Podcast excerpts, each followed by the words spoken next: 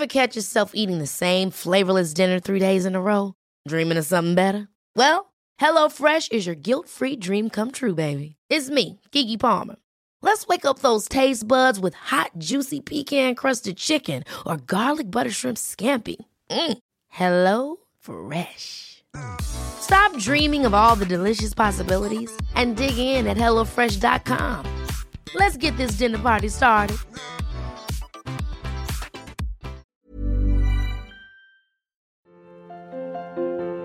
Joya arquitectónica de Tolsá, un tiempo casa de Antonio López de Santa Ana, bodega del ejército, detonante para nombrar a la colonia tabacalera y sede de un controversial hecho histórico, todo esto tuvo que pasar para llegar a lo que hoy conocemos como el Museo Nacional de San Carlos. El recinto invitado en esta entrega de la serie, ¿Qué eran los museos antes de ser museos? en el podcast de la guía del fin de semana. Mi nombre es Ariana Bustos Nava, la señorita etcétera, y para irnos a recorrer este espacio invitamos a la conversación a Mariano Mesa Marroquín, parte del equipo curatorial del Museo de San Carlos. Arrancamos.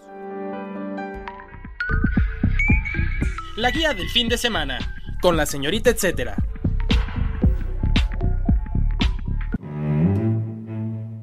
¿Qué eran los museos antes de ser museos? Mariano, cuéntanos de qué año data el edificio y quiénes vivieron ahí previo a convertirse en museo. El Palacio del Conde de Buenavista fue construido entre 1798 y 1805. Fue la marquesa de Selva Nevada, María Josefa Rodríguez de Pinillos, quien encargó al arquitecto valenciano Manuel Tolsá realizar la construcción de este imponente palacio. Entre los personajes más destacados que habitaron este lugar se encuentra el conde Antonio Pérez Galvez Crespo, quien se habitó este palacio a principios del siglo XIX. Para 1843, el entonces presidente de México, Antonio López de Santa Ana, y su esposa María Dolores de Tosta se trasladaron a este lugar. Anteriormente ellos vivían en el Palacio de Mascarones, que se encuentra muy cerca del Palacio del Conde de Buenavista. Una de las razones por las que quisieron trasladarse a este lugar es porque el Palacio de Mascarones era muy frío y húmedo, y el Palacio del Conde de Buenavista era ideal para poder habitarse. Para 1864,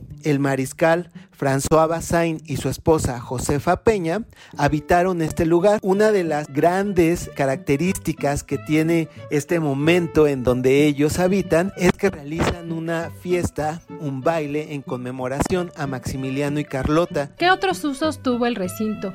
¿Y encuentras alguna sincronicidad en su momento actual? El Palacio del Conde de Buenavista ha tenido muchos usos. El primero, el de un espacio habitable, el de una casa. Muchas familias, como ya hemos comentado, pues vivieron en este lugar. A finales del siglo XIX cae en desuso y es ocupado como bodegas del Ejército Nacional en donde se guardaban armas. Ya entrados al siglo XX se traslada la tabacalera nacional a este lugar y es un momento importante porque gracias a que se traslada la tabacalera nacional a este emblemático palacio es que la colonia se llama la colonia tabacalera. Ahí podemos ver pues la importancia que tiene esta construcción para su entorno. Llama hacia la segunda mitad del siglo XX es que se convierte en la, en la sede de la preparatoria número 4. Por muchos años muchos estudiantes acudieron a este lugar y aún hoy en día muchas personas nos indican que fue el lugar en donde ellos tomaron tomaron clases. Para 1968 se piensa que ese lugar puede ser acondicionado para ser un hospital. Sin embargo, gracias al entonces presidente de México, se realiza el plan de crear el Museo Nacional de San Carlos y es a, partir de 1968 y hasta nuestros días que el recinto es ocupado por la colección de la Academia de San Carlos,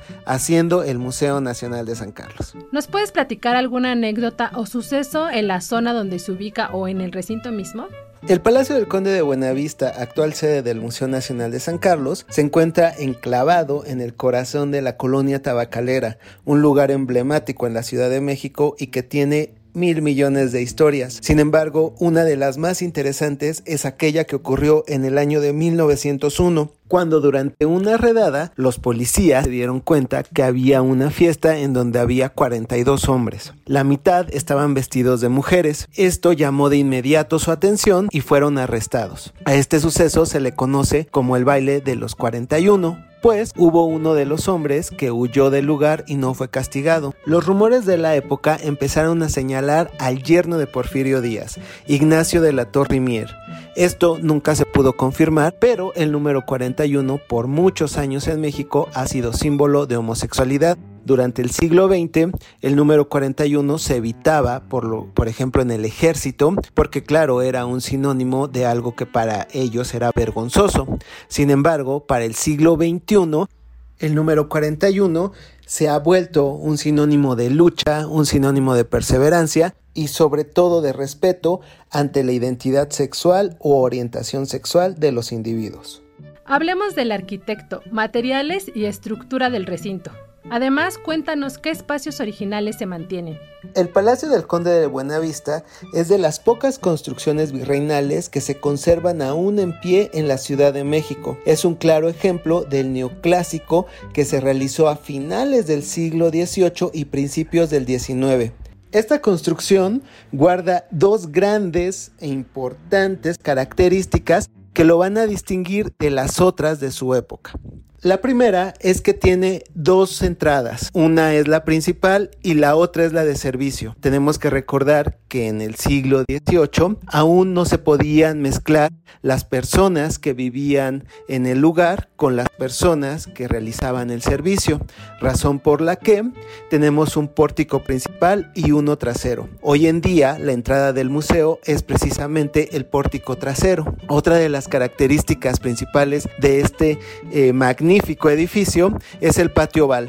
Este patio oval es único en América Latina y guarda una gran similitud con el Palacio de Carlos V que se encuentra actualmente en la Alhambra, en Granada, España. El dato, etcétera. San Carlos tiene además la biblioteca Eric Larsen con miles de ejemplares de libros relacionados al arte. Conoce más sobre sus exposiciones, actividades y piezas en arroba museo-san Carlos. Además, en el lugar existe una biblioteca que se llama Eric Larsen con miles y miles de ejemplares de libros relacionados al arte. Si quieren saber más detalles, chequen sus redes sociales.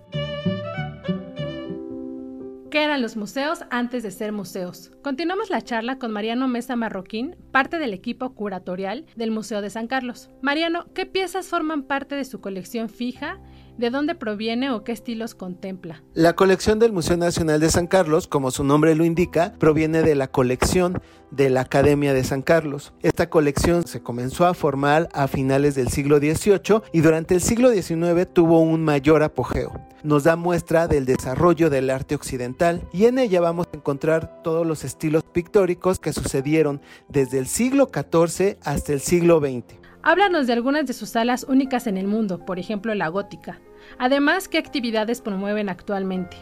El Museo Nacional de San Carlos es de los pocos lugares en donde puedes encontrar arte gótico. Las obras que tenemos van del siglo XIV al siglo XV y estas piezas por lo general provienen de Cataluña o Valencia. La mayoría de las obras se adquirieron en el siglo XX después de la Primera Guerra Mundial, cuando muchos coleccionistas europeos tuvieron que vender sus piezas. Alberto J. Pani fue uno de los encargados de ir a Europa y comprar obras. Fue así que llegaron a México, se incorporaron al acervo de la Academia de San Carlos y posteriormente cuando se funda el Museo Nacional de San Carlos se decide hacer la sala de arte gótico. Estas piezas son muy importantes a nivel mundial. De hecho, en el Museo Nacional de Cataluña existe una sala dedicada a arte gótico. El retablo más grande que tenemos en ese museo tiene una cédula en la que indica que la predela de ese retablo se encuentra en el Museo Nacional de San Carlos.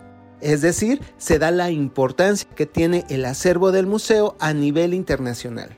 Algo interesante que decir del arte gótico es que a primera vista parecería que es un arte hierático, un arte poco acabado o no definido, como después vamos a ver en el Renacimiento. Sin embargo, estas obras son realizadas de esta manera a propósito, debido a que los artistas pretendían que el espectador se conmocionara totalmente con la historia de Jesús, con la historia de Dios, más allá que de la realización de las obras. Es decir, lo importante aquí es el mensaje, no el mensajero. Mi nombre es Mariano Mesa Marroquín, formo parte del equipo curatorial del Museo Nacional de San Carlos y las redes sociales del museo, tanto en Instagram, Facebook y Twitter, es Museo Nacional de San Carlos. El Dato, etc. El Museo Nacional de San Carlos se ubica en Puente de Alvarado 50, Colonia Tabacalera, en la Alcaldía Cuauhtémoc, Ciudad de México. Abre de martes a domingo de las 11 a las 17 horas. Y el tip es que vayan los domingos porque la entrada es libre. La guía en segundos. Estos son algunos de los eventos que encontrarán en la guía del fin de semana en su versión web en los sitios de la OEM y también en la agenda dominical en el Sol de México. Te quiero libre. Así se llama el taller sobre autoaceptación radical que sucederá este fin de semana y al que les recomiendo participar. Busca trascender como un movimiento cuya prioridad sea compartir conocimiento sobre el derecho factible, accesible y alcanzable a la autoaceptación. Durante la jornada se abordará desde la historia de la mujer, la psicología detrás de muchas de nuestras inseguridades y las infinitas posibilidades que ofrece la unión femenina, así como herramientas y un plan de acción para aprender a aceptarnos radicalmente. Si quieres saber más detalles pueden visitar www.tequierolibre.com.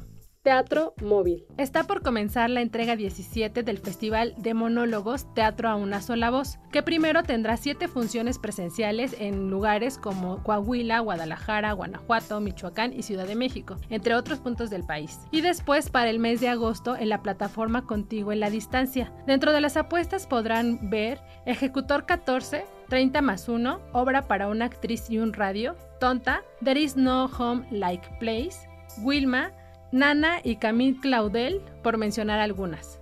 Sabores japoneses. Y poniéndonos a tono por los Juegos Olímpicos en Tokio 2020, que espero que no que no cancelen, les tengo un par de sugerencias en torno a la comida. Por un lado, asistir al Mercado Japón que organiza la Asociación Mexicano-Japonesa, una venta itinerante con productos como verduras, plantas, accesorios y algunos artículos a precio de outlet. Además, también les sugiero visitar constantemente www.aderezo.mx. Estaremos compartiendo entrevistas, guías y reseñas culinarias sobre la comida nipona. Ya está por ahí una lista con fonditas japonesas de la Ciudad de México y una entrevista con Cochi Cochilán, un lugar que ofrece postres kawaii en distintas ciudades de México. Así llegamos al final de esta edición especial en la que abrimos el baúl de los recuerdos de distintos museos. Recuerden que me encuentran en redes sociales como la señorita etcétera. Por allá les estaré compartiendo todos los días distintas opciones.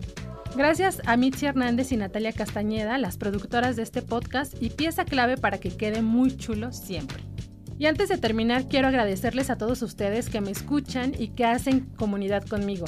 Me emociona que me escriban y comenten sobre los episodios que planeamos con mucho respeto, cariño y curiosidad. Si quieren que abordemos algún tema en especial o invitemos a un museo muy específico, no duden en pedirlo. Estaré esperándolos. Y finalmente, si tienen algún comentario o sugerencia sobre este espacio o los que se generan desde la Organización Editorial Mexicana, pueden escribirnos a nuestro Twitter que es arroba podcastom o al correo podcast.om.com.mx. Hasta la próxima. Esta es una producción de la Organización Editorial Mexicana.